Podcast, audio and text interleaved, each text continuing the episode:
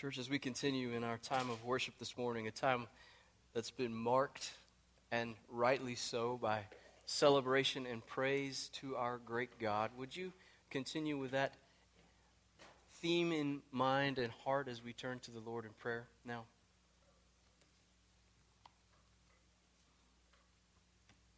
Father, in your word, the psalmist asks the question why? Why do the nations conspire and peoples plot in vain? Kings of the earth take their stand, and rulers gather together against the Lord and against his anointed one. Let us break their chains, they say. Let's throw off their feathers.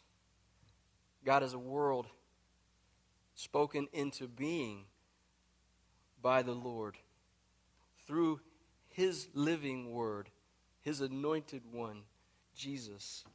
We are as those leaders who rejected you, who threw off your restraints, your loving, protective rule in our lives, that we might ourselves be sovereigns.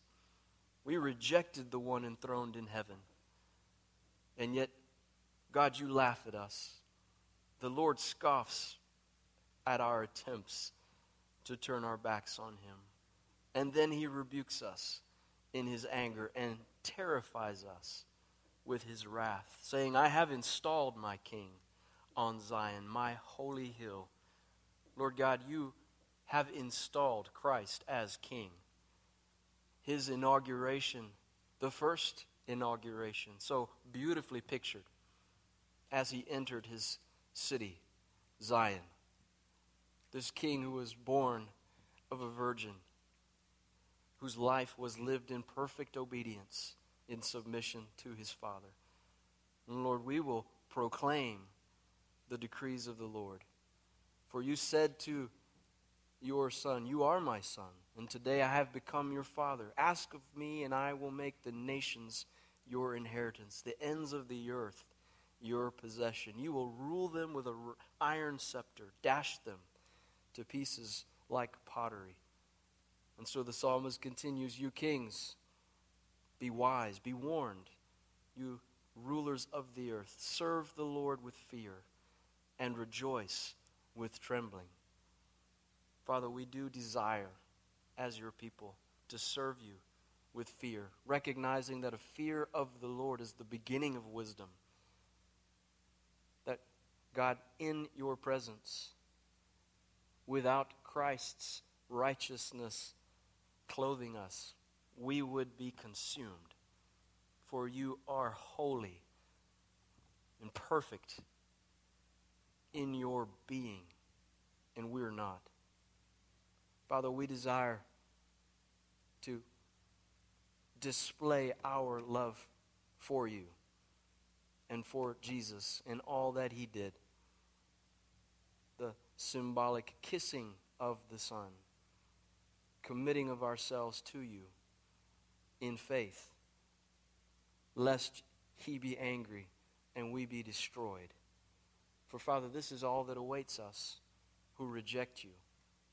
This is all that awaits those who have no hope in tomorrow, whose hope is built on their good works, on their possessions acquired and their power expressed over others. Father, for if we have no hope, we will be consumed. But Lord God, you have given us a living hope that is in your Son, Jesus Christ. And therefore, as the psalmist sings, blessed are all who take refuge in him. Lord, we take refuge in Jesus this morning, in his life given for us, and your acceptance of his sacrifice displayed by his resurrection. For if Christ and his death had paid his debt and his debt alone, if he'd had a debt, then, Lord God, he would have remained in the grave. But in Christ's perfection, in his innocence, his resurrection demonstrates your acceptance of his sacrifice on behalf of others.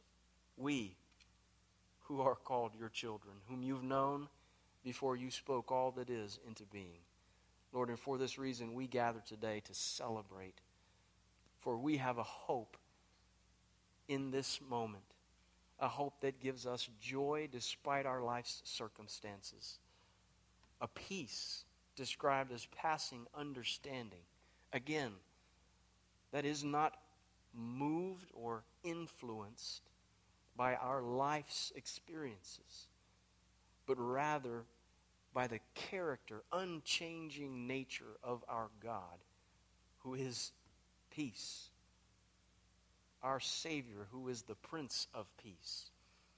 And so, God, as we worship today, as we celebrate a reality that we recognize and commemorate once a year, but in truth affects each and every day of our lives, every moment. God, thank you for Christ's resurrection. Thank you for giving us life. Forgive us for how far we fall short of your glory. Lord, and even in this moment, we are still broken. Father, you replaced our hearts of stone with those, as the prophet Ezekiel describes, of flesh, hearts that are alive to you and are so by your grace through faith. And yet we still battle with weakness. And so, God, we ask your forgiveness in this moment so that what we bring to you and what continues to flow from our, our hearts would come from hearts recognizing our need of your great grace, the gospel. Lord, and that's the power of the cross. That's what we remember today. Lord, may we never grow beyond our desperate need of your grace, but simply deeper in our appreciation of it, of what you worked for us when you died on the cross, what brought us into union with you, Jesus, so that now as we grow in that knowledge, God, it finds deeper, richer expression in our lives, in our interactions with others, as we love our neighbors as we love ourselves, as we turn the other cheek in disagreement. Lord, as we love as Christ first loved us, and we can only do this because of the beautiful display of perfect love. This is how we know what love is. Christ laid down his life for us. And he who laid it down was given the authority to take it back up because he is the resurrection and the life. God, and we stand on these promises today with hearts full and with hope that looks to the day when you will return, Jesus, as Bob prayed. Conquering King. This time, not riding on a donkey, but riding a war horse. And coming to bring an end and judge the living and the dead. Lord, that is the day to which we look forward with excitement. And so we do so in this moment because of the reality of your resurrection, Jesus. And we pray all these things in your name. Amen. Amen. Well, church, if you have your Bibles this morning, would you open them with me to the Gospel of Matthew? Matthew's Gospel, chapter 28. This is a chapter that I would imagine is familiar to many. It features verses that we've all heard and declares truths on which I would imagine many of us have built our lives. And the fact is, this morning, the text that we're going to examine together may, in a sense, be likened to our Constitution, in that just as everything that we know as Americans, that which defines us, determines the institutions informing our everyday lives, such as government, education, economy, and dictates the principles on which, which drive our nation. Just as all of this is predicated on the Constitution, so too are our lives as Christians, informed by the text that we're going to study this morning from Matthew's Gospel. The truths contained in this chapter, Matthew 28, and, and their significance, I believe, is best captured by the Apostle Paul in his first letter to the Corinthian church, where in chapter 15 he reminded them that if there is no resurrection of the dead, then not even Christ has been raised. And if Christ hasn't been raised, our preaching is useless, and so is your faith. More than that, we're found to be false witnesses about God. For we've testified about God that He raised Christ from the dead. But He didn't raise Him if, in fact, the dead aren't raised. For if the dead aren't raised, then Christ hasn't been raised either. And if Christ hasn't been raised, your faith is futile. You are still in your sins. Then those also who have fallen asleep in Christ are lost. If only for this life we have hope in Christ, Paul says, we are to be pitied more than all people. However, Matthew 28 declares as fact that Christ has indeed been raised from the dead. The promised King of Israel, whose birth demonstrated the dichotomy between Israel's salvific expectations and God's planned deliverance.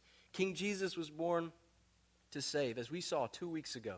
King over history, over all creation. But for some 30 years, the King of glory remained in the shadows so to speak, awaiting his inauguration, when riding on a donkey, he entered his city.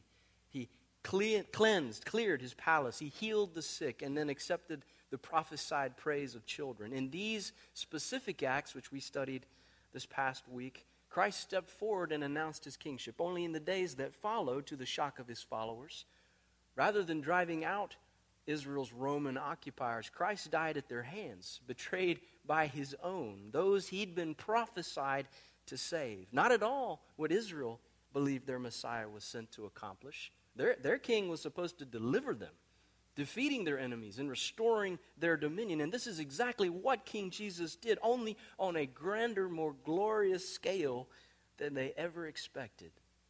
This king wasn't only victorious over Rome, but over all all rulers, all authorities, on earth and in the heavenly realms. And it's this victory that we're going to see together now. So if your Bibles are open to Matthew 28, I invite you to follow along as I begin reading from verse 1. Matthew 28 and verse 1, our author writes After the Sabbath, at dawn on the first day of the week, Mary Magdalene and the other Mary went to look at the tomb. There was a violent earthquake, for an angel of the Lord came down from heaven and, going to the tomb, rolled back the stone and sat on it. His appearance was like lightning, and his clothes were white as snow. The guards were so afraid of him that they shook and became like dead men. The angel said to the women, Don't be afraid, for I know that you are looking for Jesus who was crucified. He's not here, he has risen, just as he said. Come, see the place where he lay. Then go quickly and tell his disciples, He has risen from the dead and is going ahead of you into Galilee. There you will see him. Now I have told you. So the women hurried away from the tomb, afraid, yet filled with joy, and ran to tell his disciples. Suddenly Jesus met them. Greetings, he said. They came to him, clasped his feet, and worshiped him. Then Jesus said to them, Don't be afraid. Go and tell my brothers to go to Galilee. There they will see me. While the women were on their way, some of the guards went into the city and reported to the chief priests everything that had happened. When the chief priests had met with the elders and devised a plan, they gave the soldiers a large sum of money, telling them, You're to say his disciples came during the night and stole him away while we were asleep. If this report gets to the governor, we'll satisfy him and keep you out of trouble. So the soldiers took the money and did as they were instructed. And this is the story that's been widely circulated among the Jews to this very day. Then the eleven disciples went to Galilee, to the mountain where Jesus had told them to go. When they saw him, they worshipped him, but some doubted. Then Jesus said to them, and came to them and said, All authority in heaven and on earth has been given to me. Therefore, go and make disciples of all nations, baptizing them in the name of the Father, and of the Son, and of the Holy Spirit, and teaching them to obey everything I have commanded you. And surely I am with you always to the very end of the age. And may God bless the public reading of his word. Friends, as we consider our author's words, the first truth that I believe he desired to communicate in this chapter is that the king conquered death the king conquered death, as given by the obvious testimony of the angel. Verse 6 He's not here, he has risen, just as he said. And if there was any confusion over what was intended by risen. Verse 7 clarifies. He has risen how? From the dead. So, this Jesus, who was crucified three days prior and buried in this tomb, is no longer dead. He's alive. But he's not only alive, as if this change in status wasn't convincing enough, but he's alive just as he said. And, friends, this qualifier is of massive significance, royal significance. And let me show you why. But before I do, remember at this stage in Matthew's gospel, Jesus isn't the first person to have died and made a comeback. In chapter 9, our author records the story of Jesus' healing of the synagogue ruler's daughter. Presumably, she's still living by the time we get to chapter 28. So, she, Jesus isn't alone in having died and been resurrected. And if we were to look to Luke's gospel, then we could add the widow of Nain's son to the list. And John, in his gospel, offers us Lazarus, which is a particularly interesting case in that Lazarus had been dead for four days before he was brought to life. So just because Jesus was alive again wasn't necessarily that big of a deal, so to speak. Now, what I believe made this resurrection royal or unique is first, Jesus foretold it. Teaching in the towns of Galilee in chapter 12, verse 39, Matthew records Jesus' response to some Pharisees who'd come to see him perform, uninterested in his message. These guys simply wanted to see the show, to which Jesus declared, A wicked and adulterous generation asks for a miraculous sign, but none will be given it except the sign of the prophet Jonah. For as Jonah was three days and three nights in the belly of a huge fish, so the Son of Man will be three days and three nights in the heart of the earth certain reference to Jesus' death and burial. But if, if there's any question, then sometime later, as recorded in chapter 16, when Jesus arrived in the region of Caesarea Philippi, he asked his disciples, Who do the people say the Son of Man is? And you may recall the answers. Some say John the Baptist, others say Elijah, still others Jeremiah or one of the prophets, to which Jesus pressed, But what about you? What about you? At which point Peter just blurted out, You're the Christ the Son of the living God. And following this moment of divine revelation, Matthew tells us, verse 21, that Jesus began to explain to his disciples that he must go to Jerusalem and suffer many things at the hands of the elders, chief priests, and teachers of the law, and that he must be killed and on the third day be raised to life. It's a pretty clear reference his death and resurrection. And it wasn't a one off, as, as Jesus repeated it at least once more, as recorded by Matthew in chapter 20, verse 17, where there, as they were headed to Jerusalem, Jesus said, We're going up to Jerusalem, and the Son of Man will be betrayed to the chief priests and the teachers of the law. They will condemn him to death and turn him over to the Gentiles to be mocked and flogged and crucified. On the third day, he will be raised to life. It's hard to misunderstand that statement, isn't it? If these predictions changed any, they became clearer and more explicit, didn't they? And friends, this, this is what the angel was referencing when he spoke the words, just as he said. Christ's resurrection wasn't some reactionary measure taken to rectify a plan gone wrong.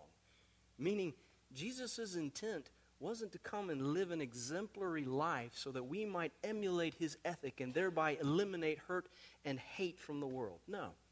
Christ's purpose from before creation was spoken into being was to die. It was necessary, as Jesus' garden prayer recorded by Matthew chapter 26 revealed. There, in words I would imagine are familiar to many of us, Jesus prayed, My Father, if it's possible, may this cup be taken from me. Yet not as I will, but what? As you will. And as we know, God is unchanging. His will as his person remains the same. And thus Christ's crucifixion followed, revealing and fulfilling God's glorious gospel plan, just as he said. So, Jesus foretold his resurrection and he accomplished it. Meaning, unlike Jairus' daughter, the widow's son, and Lazarus, who were passive participants in their resurrection, Jesus was an active player. He worked with the Father to raise himself, as revealed by texts such as Acts chapter 2, verse 24. That revealed the Father's role, as Peter proclaimed to those listeners God raised him from the dead. And then in Romans chapter 6 verse 4, the apostle Paul declares that Christ was raised from the dead through the glory of the Father. And Christ's participation is clearly communicated in his own testimony recorded John 10. In John's Gospel, chapter 10, he declared, The reason my Father loves me is that I lay down my life only to take it up again. No one takes it from me, but I lay it down of my own accord. I have authority to lay it down and authority to take it up again. This command I received from my Father.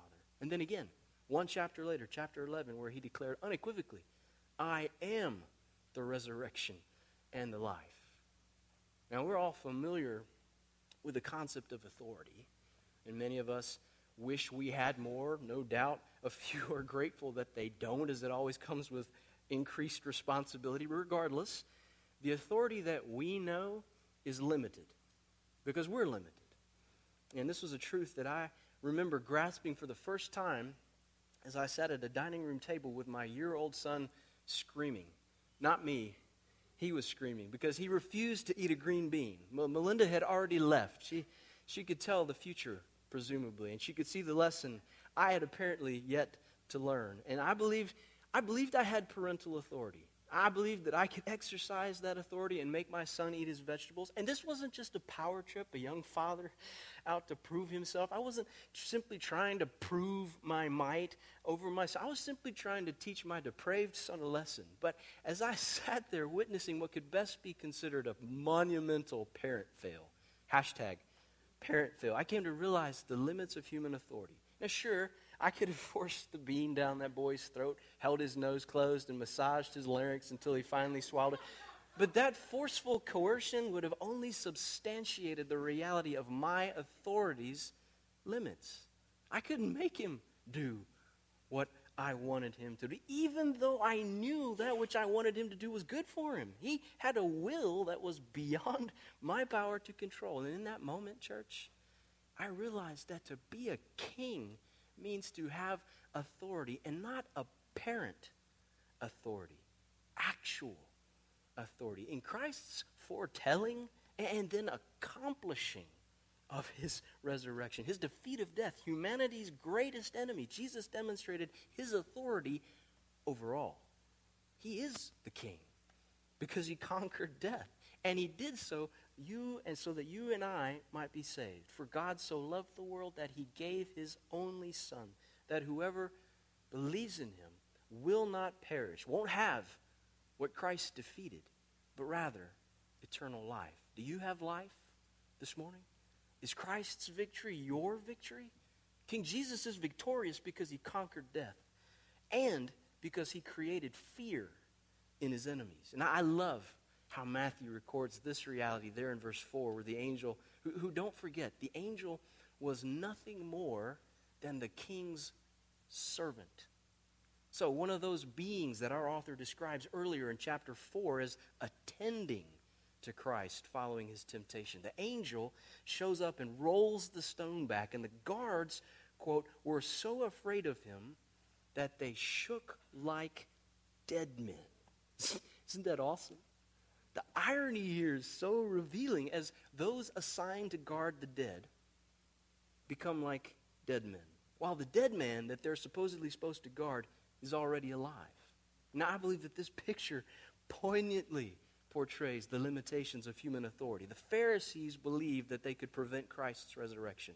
In chapter 27, Matthew details how the guards were posted for just that reason, because the Pharisees knew of Jesus' words to that effect, and so they were determined to stop such a thing happening. However, rather than preventing anything, Christ's opponents provided the occasion for a glorious display of the king's power as their champions shook, just as the rest of creation did, at his servants, his servants' approach. Now, I've often told my children about my high school experiences and how radically different they were to those of many in our American system, and how, as a young prepubescent 12 year old, I was thrown into a college, which is what we refer to our high schools as, as with 18 year old men. Eh, I, they were given authority, these 18 year old men, to discipline disorderly students. I was not one of those disorderly students, but for, for very good reasons. But I still recall my my first school assembly where we all entered, sat down, while the seniors, those 18 year olds, ensured that we remained quiet. And I don't think I could have spoken even if I wanted to. I was so scared of those seniors. And then our head, that was just the seniors. And then our headmaster entered the building. I learned a lesson. You're going to learn a lot of lessons that I learned that day. I learned a lesson that day in regards to authority and the power of presence. Because our, our headmaster entered, and despite the fact that there was still some talking going on, he said nothing. He simply walked to the front of the room, and then he just stood there, staring at us.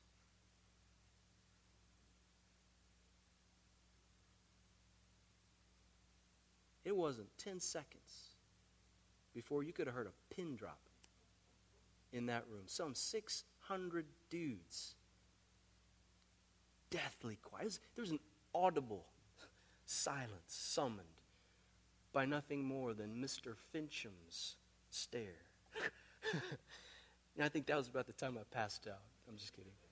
I was too scared to pass out, to be fair. That day, I realized I realized that authority wasn't determined by physical size or vocal volume, it was all about presence. Friends, the king's servant's presence created such fear in the king's enemies that they became catatonic. Such is the victory of our great King Jesus. His enemies cower in fear.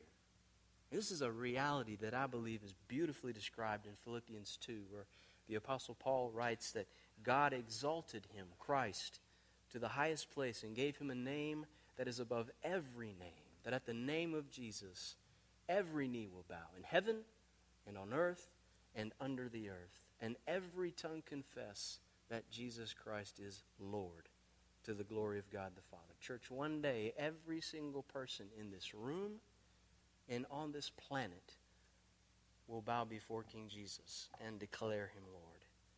The only question is will you do so in humble reverence or in paralyzing fear? And I pray that it isn't the latter because at that point, your judgment is sealed and you'll be cast out of God's presence into an eternity of unimaginable suffering. But praise God, that day hasn't come yet. Amen? And you can still confess your sin and submit to King Jesus' rule. Would you do that today? The king is victorious because he conquered death. He created fear his enemies. And then, third, he commands respect in his followers. He commands respect in his followers. After the reaction of the guards, Matthew provides us with this picture of the women's response there in verse 8 to the angel as they hurried away from the tomb, afraid yet filled with joy. Isn't that a beautiful phrase? Afraid, yet filled with joy. And what a contrast to the guards' fear without joy, right?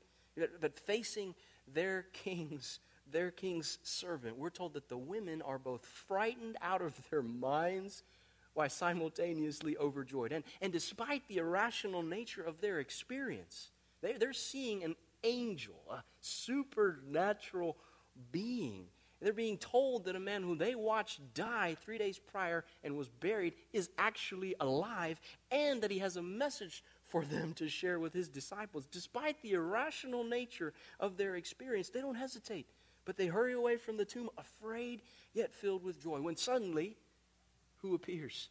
The king. And what follows has got to be the most understated greeting of all time although I don't know that I could suggest an alternative. But when you consider that the last time the women saw Jesus, he was a corpse, sealed in a tomb, his greetings, as, as rendered by our NIV, or if you have a Holman, it's good morning. I mean, it's almost comedic. And, church, I believe that this banality underscores the king's authority as it emphasizes how everything that has happened is nothing more than what King Jesus promised would happen. We're the ones who, who see the extraordinary here and expect it to be conveyed in like manner. I believe our reaction to this event can often be like that which I've experienced with my dog, Samson, who, since we taught him to go outside to do his business by using the reward system, he still races back inside after every deposit, expecting to be celebrated for his success. Far from realizing that such behavior isn't special. It's not special. Samson believes that his efforts are somehow unique. And friends, I believe that we, like my dog, we read this story and we believe that what we're studying here is somehow novel to the king's character, when in fact, nothing could be further from the truth. Jesus greets the ladies, and without a predetermined gesture or verbal command, we see that they came to him, clasped his feet, and worshiped him.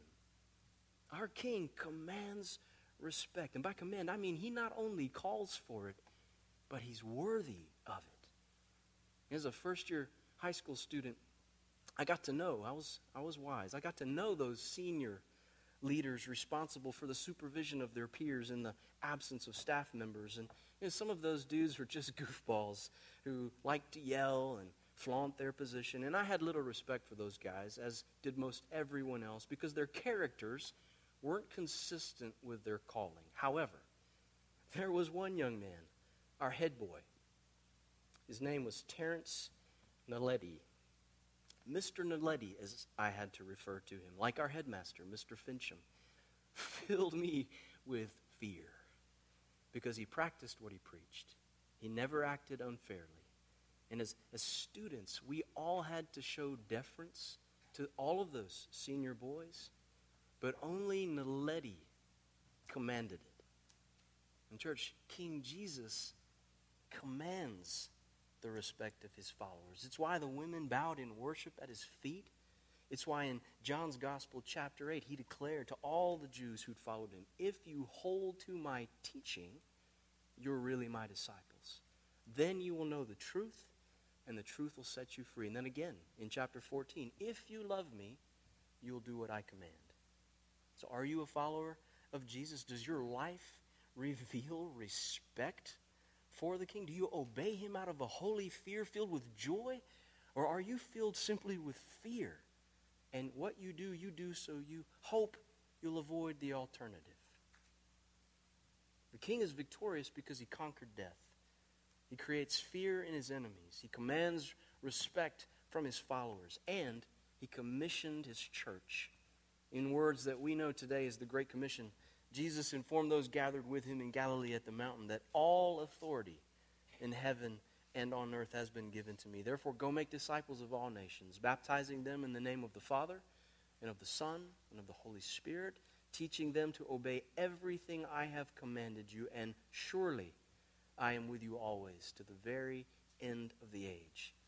With these words, the King directed his disciples to his global mission, that of bringing his kingdom on earth as it is in heaven. And this mission of the kingdom was inaugurated, as Matthew recorded it back in chapter 4, when following his temptation and John's imprisonment, Matthew records how Jesus returned to Galilee. Leaving Nazareth, he went and lived in Capernaum, which was by the lake in the area of Zebulun and Naphtali, to fulfill what was said through the prophet Isaiah land of Zebulun and land of Naphtali, the way to the sea, along the Jordan Galilee of the Gentiles, the people living in darkness have seen a great light. On those living in the shadow of death, a light has dawned. And from that time on, Matthew says, Jesus began to preach, Repent, for the kingdom of heaven is near. Have you repented?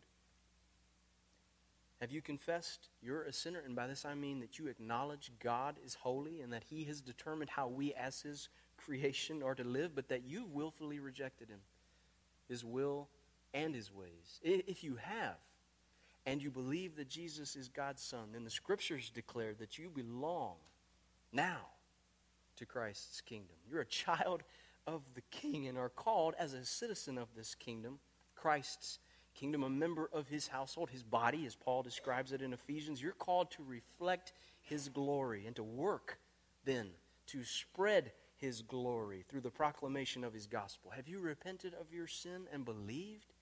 And if you have, then as we celebrate our King's victory, be reminded of his commissioning, your commissioning. And this isn't an individual responsibility, although we each participate in its fulfillment. But this is a corporate calling. Our King's commissioning was for his church, meaning his followers, those who today we call Christians. And while this ecclesial reference, church, most certainly pertains to every believer for all time, I believe that it speaks specifically to Christ's gathered church in the now, as gathered around our world today in celebration of the King's resurrection victory. Men and women covenanted together for the glory of God and the fulfillment of his commissioning.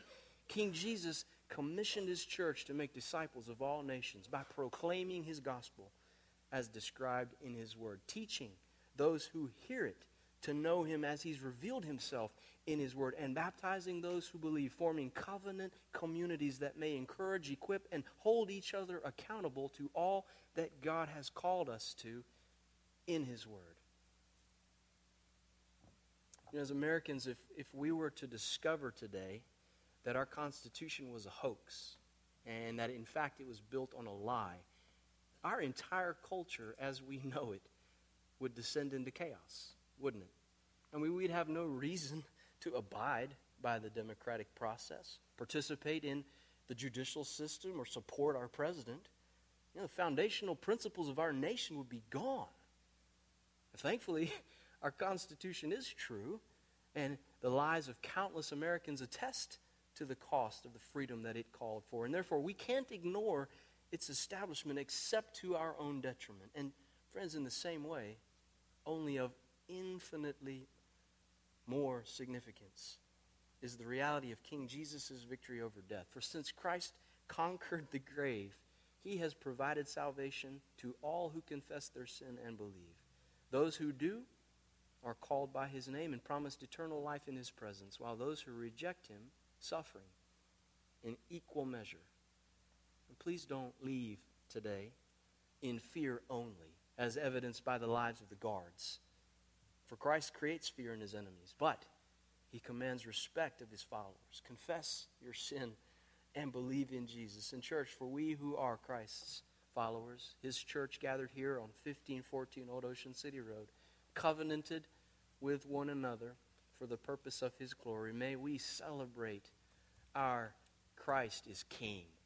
And he has commissioned us to spread his glory around the world. To his glory only. He is risen. He is risen indeed. Would you pray with me as we close? Father God, you are King. And as we look to your word that you have given us, so that we might know you as you are. Father, our hearts are moved by the reality of Christ's resurrection. For if this is true, as your word declares it's true, it changes everything.